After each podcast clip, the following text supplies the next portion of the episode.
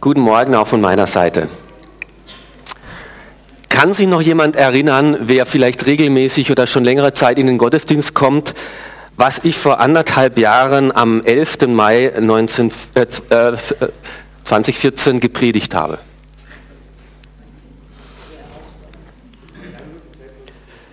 Damals war Muttertag übrigens. Ähm, also wenn sich niemand erinnern kann, dann bin ich ganz froh darum. Ähm, denn dann kann ich die gleiche Predigt nochmal predigen und das werde ich jetzt auch tun. Also diese Predigt habt ihr schon mal gehört, die vor anderthalb Jahren hier waren. Das Thema war dieses: Frauen sind anders, Männer auch. Es geht und ging dabei um einen Abschnitt aus dem ersten Timotheusbrief, dem zweiten Kapitel, die Verse acht bis fünfzehn. Und ich muss euch warnen.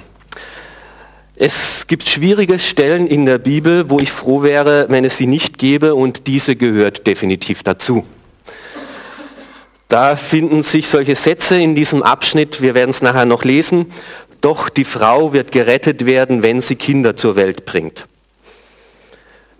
Viele Möglichkeiten, das falsch zu verstehen und in den falschen Hals zu bekommen. Ähm, kommen also nur Mütter in den Himmel? Also ist ja noch schlimmer wie mit dem Ablass. Ja? Ähm, was ist mit alleinstehenden äh, Frauen oder mit Paaren, die kinderlos bleiben?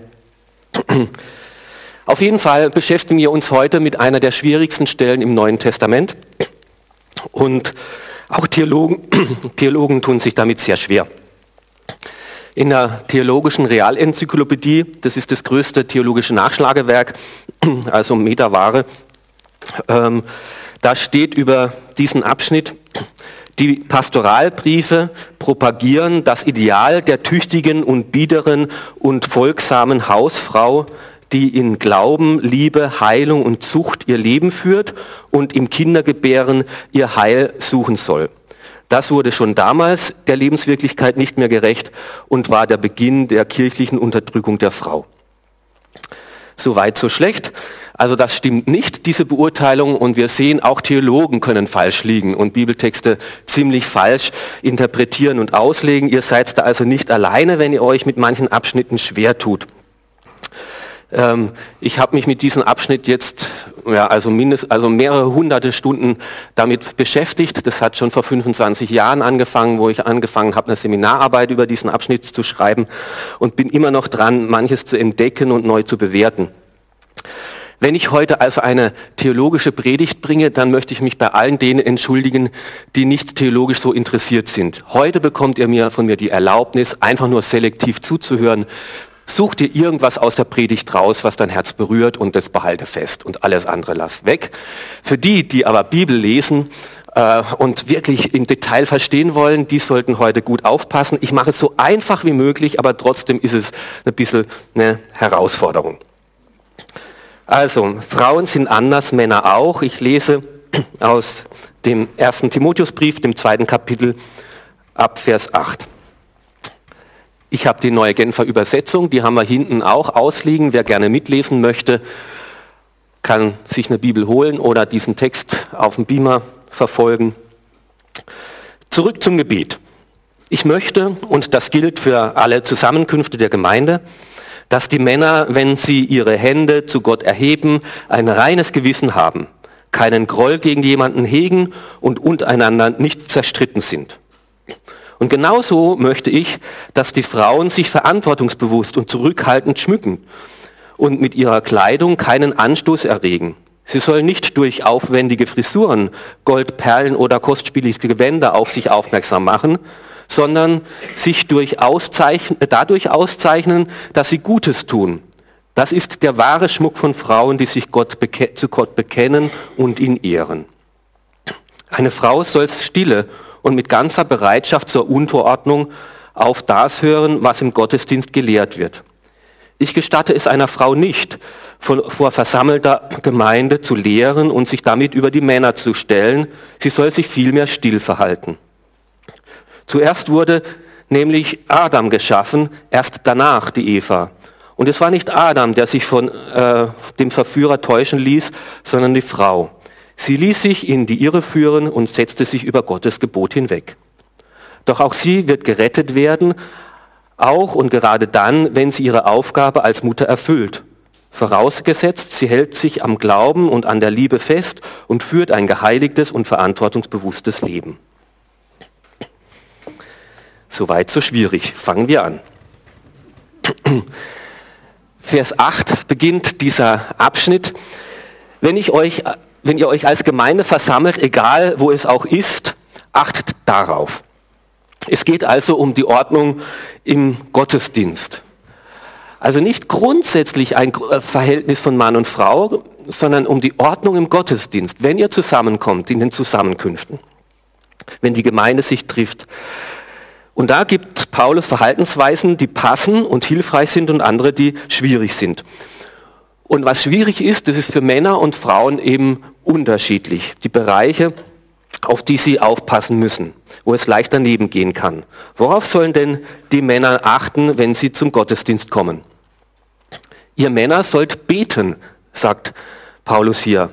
Übernehmt die geistliche Verantwortung und drückt euch nicht davor, haltet euch nicht zurück. Und wenn ihr aber betet, dann tut es ehrlich, in echter Art und Weise, weil die Schwachstelle von uns Männern ist, dass wir gerne gut darstellen wollen, dass wir anerkannt werden wollen. Und dann ist die Gefahr groß, dass wir eine Fassade aufbauen, wo nicht echt, echter, tiefer, wirklicher Glaube im Mittelpunkt steht, wir nicht echt vor Gott sind und nicht echt vor dem anderen. Und Paulus sagt hier zum Timotheus, wenn du, wenn ihr Männer in der Gemeinde betet, kämpft mit geistlichen Waffen. Kämpft nicht mit falscher Art und Weise, mit Streit oder mit Zorn untereinander, sondern mit in geistlicher Weise. Mit Gott gemeinsam. Eben auch im Gebet, in Verbundenheit mit ihm. Timotheus selber war entweder vaterlos groß geworden oder sein Vater ist recht früh verstorben und er hatte kein Glaubensvorbild und deswegen ermutigt ihn Paulus umso mehr. Er war nämlich ein eher zager, äh, zaghafter Mann, eher unsicher, zurückhaltend und Paulus ermutigt ihn, du bist von Gott berufen worden, du bist von Gott begabt worden. Er hat was mit dir vor.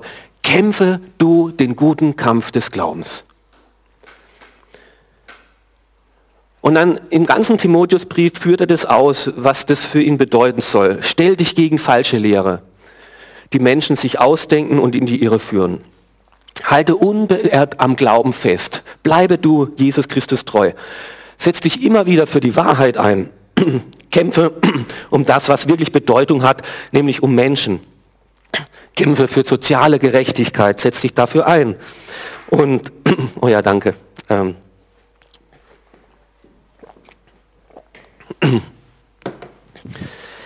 Kämpfe nicht um Macht und Reichtum, das ist alles nur vergänglich.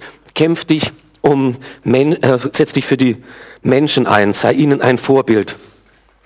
Kämpfe du selbst um Reinheit, achte darauf, dass dein Leben wirklich glaubwürdig ist. Alles, was du im Verborgenen tust, hat wirklich Bedeutung. Sei stark im Glauben, öffne dein Leben für andere, lehre sie und präge sie.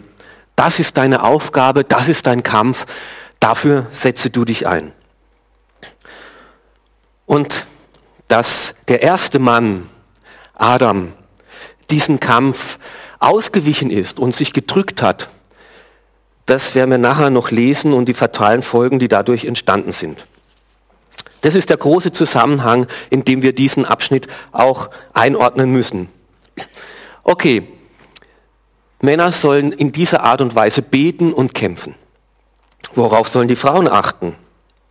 Sie sollen in den Gottesdienst kommen und sich auf Gott ausrichten, ebenso wie die Männer. Und sie sollen ebenso wie die Männer beten. Wenn ihr zusammenkommt, ebenso möchte ich, dass die Frauen, sie sollen zuhören und von Gott lernen. Dass Paulus hier schreibt, sie sollen von Gott lernen, sie sollen im Gottesdienst lehr- äh lernen, ist eine Neuerung, die Jesus überhaupt erst eingeführt hat. Jesus war ein Rabbiner, der Frauen öffentlich gelehrt hat und Jüngerinnen hatten, hatte. Und er war der einzige Mann seiner der Zeit damals, der Frauen gelehrt hat. Alle anderen Rabbiner hatten das strikt abgelegt, das war un- abgelehnt und zwar unter ihrer Würde. Ähm, Rabbi Eliezer, neunzig nach Christus, von ihm ist dieser Spruch überliefert: Mögen die Worte der Tora verbrannt werden, aber man möge sie auf keinen Fall den Weibern überliefern. Das war die Z- Meinung der Zeit damals. Jesus hat es ganz anders gesehen. Jesus lehrte Frauen, selbst die zwielichtigen Frauen, die Samaritanerin, die Ausländerin, die ein fragwürdiges Leben geführt hat. Frauen waren für ihn völlig gleichwertig. Sie sollten lernen. Sie sollten im Glauben unterwiesen werden. Wenn sie also in den Gottesdienst kommen, soll auch das im Vordergrund stehen. Paulus verbietet es hier nicht, dass Frauen sich zurechtmachen und schmücken. Im Gegenteil, er sagt es sogar, ich will, dass Frauen sich schmücken. Nur sollen sie es in der richtigen Art und Weise tun. Eben zurückhaltend, verantwortungsbewusst, weil es im Gottesdienst eben nicht um Modeschau geht und nicht um einen Ball, sondern um Gott begegnen und von ihm gelehrt zu werden. Die Schwachstelle der Frau ist eben andere, wie bei Männern, eben sehen und gesehen werden. Was haben die anderen an? Wie stehe ich dazu? Gut aussehen und sie mit anderen vergleichen. Und Paulus sagt, nicht Frisur, nicht Make-up, nicht toller Schmuck, nicht die neueste Mode, nicht das Äußere darf im Mittelpunkt des Gottesdienstes stehen. Wenn Frauen in die Gemeinde auffallen wollen, und das sollen sie, die dürfen auffallen, dann doch durch gute Werke. Ihre Attraktivität soll von innen herauskommen. Und es gibt genug Vorbilder in der Bibel, die das auch ähm, gemacht haben. In der Urgemeinde gab es viele Ämter und Dienste, die auch Frauen äh, inne hatten. Zum Beispiel die Diakonin, die Phoebe, die aufgefallen ist durch ihre guten Werke und von Paulus sehr geschätzt worden ist. Das heißt, der Gottesdienst soll nicht als Mittel zum Zweck, als soziales Event, wo man sich mit anderen vergleicht, missbraucht werden, sondern im Gottesdienst soll es darum gehen, Gott zu begegnen und von ihm etwas zu lernen. Und dazu braucht es erstmal Stille. Wenn ich lernen möchte, muss ich erstmal still sein. Wenn ich aufnehmen möchte, muss ich aufhören, selber zu reden. Eine Frau soll in Stille und in großer Bereitschaft zur Unterordnung auf das hören, was gelehrt wird. Eben, lernen kann man nur, wenn man aufmerksam zuhört. Sie sei stille. Das meint jetzt nicht, dass sie nichts sagen dürfte. Stille ist also im Sinne von friedvoll zum Verstehen, nicht im Sinne von Schweigen. Sie soll zufrieden sein, zurückhaltend, nicht aufmüpfig, nicht kämpferisch, also nicht innerlich angespannt und äh, aggressiv. Paulus meint also nicht, dass die Frau im Gottesdienst überhaupt nichts sagen dürfte. Sie solle ja, soll ja beten, es hat ja hier geheißen, ebenso möchte ich, dass die Frauen wie die Männer beten. Und wenn sie prophetisch begabt ist, was wir lesen, dass an anderen Stellen, dass äh, Frauen mit dieser Gabe ausgestattet sind, dann soll sie das in den Gottesdienst auch einbringen. Wenn die Frauen, äh, genauso wie die Frauen nach der Auferstehung gekommen sind und Jesus und was sie mit Jesus erlebt haben, bezeugt haben. Und sie haben das im Jüngerkreis bezeugt und nicht nur in der Frauenstunde. Wie ist das jetzt aber dann mit dem Lehren gemeint im Vers zwölf? Ich erlaube es einer Frau nicht, vor versammelter Gemeinde zu lehren und sich damit über den Mann zu stellen. Was meint ihr? Worauf liegt hier der Schwerpunkt? Auf dem Lehren oder auf dem über den Mann herrschen? Meiner Meinung nach stehen die beiden Begriffe nicht eigenständig nebeneinander, als ob hier Paulus eine Aufzählung macht. Ich möchte erstens nicht, dass die Frauen lehren und zweitens nicht, dass sie über den Mann herrschen, sondern dass beide Begriffe gleichermaßen nebeneinander stehen und sich gegenseitig erklären. Weil im Judentum war das völlig üblich, Parallelismen. Wir, in den Psalmen und in den Sprüchen ist es ständig, dass ein und dieselbe Aussage mit zwei verschiedenen Statements ähm, beschrieben wird. Und da will man nicht zwei verschiedene Aussagen machen, sondern sagen, beides beschreibt das, worum es mir geht. Und so sehe ich das auch hier. Sie soll nicht Herr sein wollen. Es geht um ein missverständliches Herrschen, als, als eine Macht an sich reißen. Nämlich schon der Vers davor, der Vers elf, beschreibt, da geht es um die Unterordnung unter die Gemeinde bzw. unter die Gemeindeordnung. Gemeindeleitung. Also es geht nicht um ein Lehren im Allgemeinen, dass die Frau nicht lehren darf im Allgemeinen, sondern nur in der falschen Art und Weise, indem sie dann Herr sein möchte über die Männer. In dieser falschen Art und Weise äh, verbietet Paulus das Lehren. Ich erlaube es der Frau nicht, so zu lehren, wenn sie dadurch über den Mann herrscht. Also wenn sie befehlerisch, dirigierend äh, hier die Macht an sich reißen möchte. Übrigens, auch Männer dürfen das nicht und sollen das nicht. Auch ich als Gemeindeleiter bin aufgefordert, dienend zu lehren und zu leiten und nicht herrisch. Es geht nicht um irgendeine Hierarchie, auch hier nicht, sondern um diese innere Haltung, diese Haltung, wie wir uns einbringen mit unseren Gaben in die Gemeinde. Dass die Frau in einer guten Art und Weise sehr wohl gelehrt hat, auch damals schon, sehen wir an anderen Stellen im Neuen Testament. Zum Beispiel die Priscilla.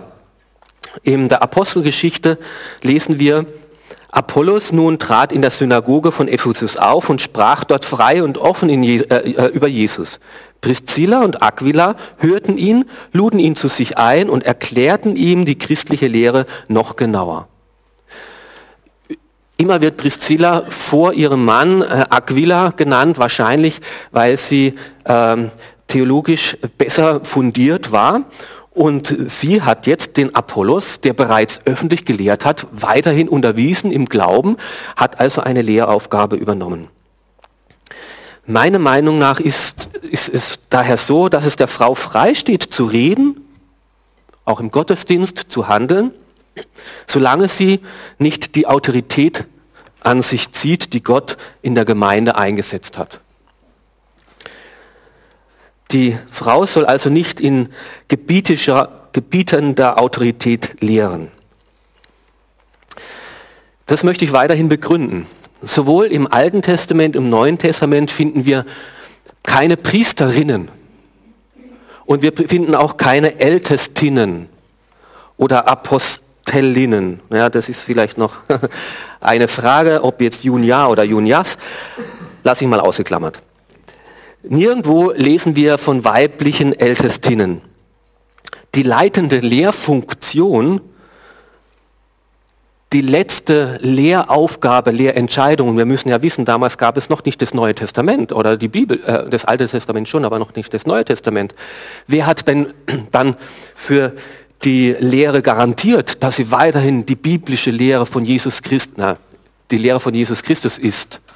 Die Apostel haben dafür garantiert, so lange, bis es dann aufgeschrieben und zusammengefasst war, durch den Heiligen Geist geleitet. Hier in unserem Abschnitt, ich erlaube es der Frau nicht zu lehren, dieses Wort lehren steht auch im Indikativ Präsens, also für alle, die Deutsch kennen, eine dauerhafte Ausdrucksweise, etwas dauerhaft tun, also anhaltend lehren. Und somit meine ich hier, ist hier das Lehramt gemeint. Dieses anhaltende Lehren mit diesem Autorität ausüben im Hintergrund. Also weil beide Stellen ja, habe ich ja erklärt, parallel zu sehen sind. Und aufgrund dieser Stelle komme ich zum Schluss, dass es einer Frau nicht zusteht, Ältestin zu werden, oder in unserem heutigen Verständnis das Berufsbild einer Pastorin auszuüben, weil mit diesem Berufsbild automatisch die Letztverantwortung auch über die richtige Lehre in der Gemeinde verbunden ist. Lehre, da, über die Lehre zu wachen und sie in auto, liebevoller Autorität auch auszuüben. ähm, ja, ist das jetzt nur die Meinung des Paulus oder gilt das grundsätzlich für alle Gemeinden zu allen Zeiten?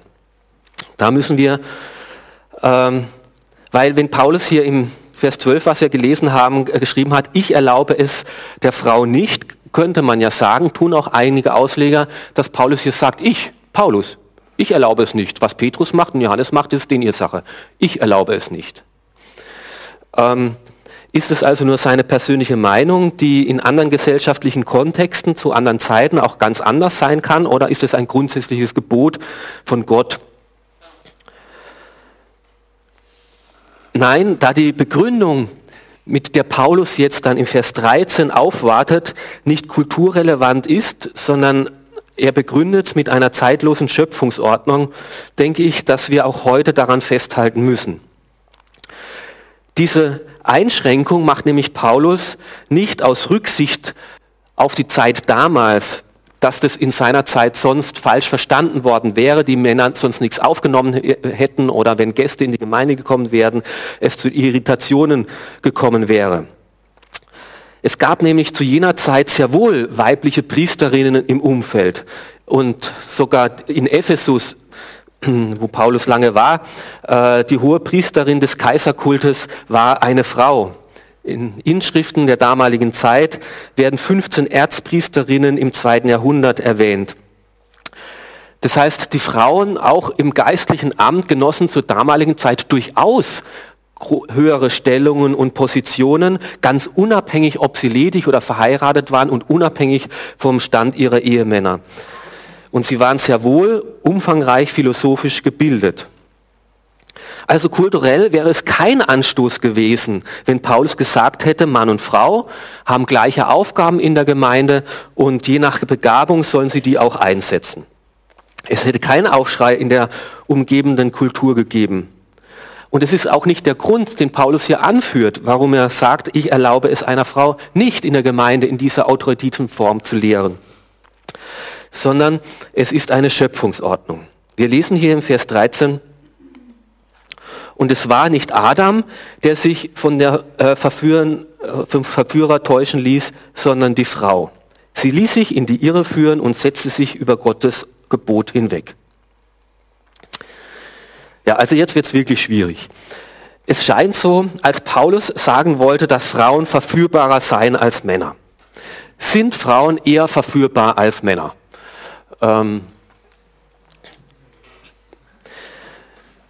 Das kann nur schwer sein. Schließlich ist es verständlich, oder ist es verständlicher, jetzt müsst ihr mitdenken, wenn sich Eva von der teuflischen Verführungskunst reinlegen ließ, als Adam nur sich von seiner eigenen Frau verführen ließ, oder? Ja, also wer ist dann mehr verführbar? Hat der Teufel mehr Erfahrung und mehr Hinterschliche oder meine Frau? Also irgendwie das Argument finde ich, ähm, äh, Paulus, was hast du sonst gemeint, bitte? Auch machte Paulus in anderen Briefen den Adam für den Sündenfall verantwortlich. Er war verantwortlich für das, was passiert ist. Könnte es sein, dass hier auch wieder eigentlich zwei Aussagen nicht erstens und zweitens, sondern auch wieder dieser Parallelismus, äh, Parallelismus zu, zu tragen kommt. Eva war die erste, die sich verführen ließ. Danach hat sich Adam auch verführen lassen. Er war also um nichts besser. Übrigens war er dabei gestanden, lesen wir im Schöpfungsbericht, als Satan die Eva verführt hat. Also der, es war nicht so, habe ich nichts mitgekriegt und die Eva hat mir irgendeine Frucht gegeben und ich wusste ja gar nicht, was dahinter steckt. Sondern er war denn genau daneben gestanden. Ja, er hat es genau gewusst.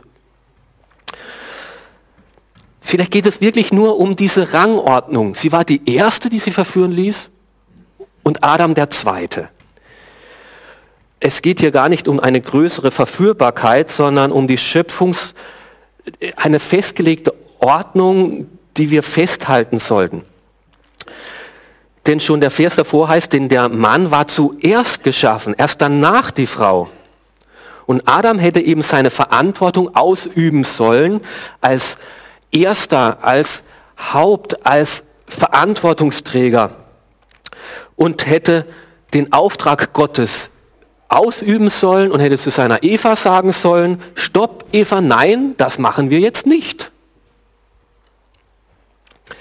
Vielmehr hat er geschwiegen und zugeschaut, und weil er seiner Verantwortung nicht nachkam, kam es zu diesen schlimmen Folgen. Weil eben die schöpfungsgemäße Zuordnung von Mann und Frau hier aufgelöst worden ist. Und diese Zuordnung von Mann und Frau ist nicht erst nach dem Sündenfall entstanden, was wieder eben ein theologisches Problem an diesem Text ist oder überhaupt in der Rolle der Frau in der Gemeinde. Wird das in, durch die Erlösung nicht wieder aufgelöst, alles was durch den Sündenfall passiert ist? Und ist diese Überunterordnung der Frau nicht eh erst eine Sündenfallordnung, die in der Gemeinde nicht mehr gilt, weil wir wieder erlöst sind? Also müssen wir eigentlich so miteinander umgehen wie vor dem, Schöpf, äh, wie vor dem Sündenfall. Ja, aber diese Zuordnung von Mann und Frau ist eben nicht erst nach dem Sündenfall, sondern schon vor dem Sündenfall gegeben worden, weil sie die Ebenbildlichkeit Gottes widerspiegelt. Gott selber, der Vater, wird als Haupt bezeichnet und Jesus Christus als sein Sohn, der sich Gott unterordnet. Und wieder der Heilige Geist, der Jesus und Gott dient. Und alle sind Gott und alle sind gleich und gleichwertig und sind eins. Und doch gibt es intern eine Unterschiedlichkeit in ihrer Funktion und Aufgabe. So lesen wir von Jesus, dass er immer den Vater fragte, was ist dran? Was möchtest du? Was soll ich tun? Und er sich dem Vater unterordnet und der Heilige Geist wieder Jesus unterordnet. Und diese innertrinitarische Zuordnung, die widerspiegelt jetzt zum Teil auch Mann und Frau und Kinder und Familie. Und sie ist Teil der Schöpfungsordnung und nicht mehr erst der gefallenen Ordnung. Und deswegen können wir diese Ordnung auch nicht auflösen innerhalb der Gemeinde, selbst obwohl wir alle von Jesus Christus erlöst worden sind, auf die gleiche Art und Weise. Einen letzten Punkt gebe ich noch mit. Wodurch werden jetzt dann Frauen gerettet? Dieser Vers, als Vers fünfzehn, ist ja doch sehr ähm, missverständlich. Doch auch die Frau wird gerettet werden durch Kindergebären. Paulus hat hier sicher nicht vergessen, was er ein paar Verse davor geschrieben hat, nämlich, dass alle gleichermaßen nur durch den Glauben an Jesus Christus gerettet werden. Kapitel zwei, Vers fünf. Auch hat er sehr wohl gewusst, dass es Frauen gibt, die keine Kinder bekommen oder bekommen können. Paulus wollte hier etwas anderes richtigstellen. Er wollte sagen, Frauen sammeln bei Gott keine Punkte, besonderen Punkte, wenn sie unbedingt ein Priesteramt anstreben und dadurch Ansehen erlangen wollen. Im Gegenteil, in Gottes Auftrag, äh, auf, äh, äh, Augen ist es wertvoll und wichtig, wenn Frauen, die bekommen können und es wollen, Kinder bekommen und sie großziehen. Das ist eine großartige, bedeutende Aufgabe, die Gott wertschätzt, weil das hat er in euch hineingelegt, diese Potenz. Er will sagen, das Gebären und Aufziehen von Kindern hat Würde, hat Achtung in Gottes Augen und ist eine ehrenvolle Aufgabe. Sie braucht kein schlechtes Gewissen haben, wenn sie dadurch in der Gemeinde sich weniger einbringen kann, weil sie voll die Rolle der Mutter äh, ausübt und dem Vorrang gibt. Sie braucht deswegen keine Angst zu haben, dass sie bei Gott schlechter darstellt, weil sie innerhalb der Gemeinde keine Karriere so anstreben kann. Eine Frau, die sich mit Familie beschäftigt, soll keine Sorgen haben, dass sie bei Gott weniger Punkte bekommt und womöglich im Himmel schlechter dann dasteht. Natürlich gilt es nicht einfach so, ja, ich übe mein Frausein aus und bring, äh, ziehe meine Kinder groß, deswegen setzt er ja gleich noch drauf, naja, vorausgesetzt natürlich, sie bleibt im Glauben, sie ist im Glauben, lebt im Glauben. Und ähm, sie, ähm, was haben wir gelesen, ähm, hält fest und führt ein geheiligtes Leben und verantwortungsbewusstes Leben. Also nicht in automatisch, sondern indem sie ihr Vertrauen auf Jesus Christus setzt und ihr Leben auf ihn ausrichtet. So komme ich zum Schluss und fasse zusammen. Ähm, ich hoffe, ihr seid dabei geblieben. Ich äh, habe wirklich die größten theologischen Schwierigkeiten beantwortet, ohne alle möglichen äh, Auslegungsformen ähm, zu begründen.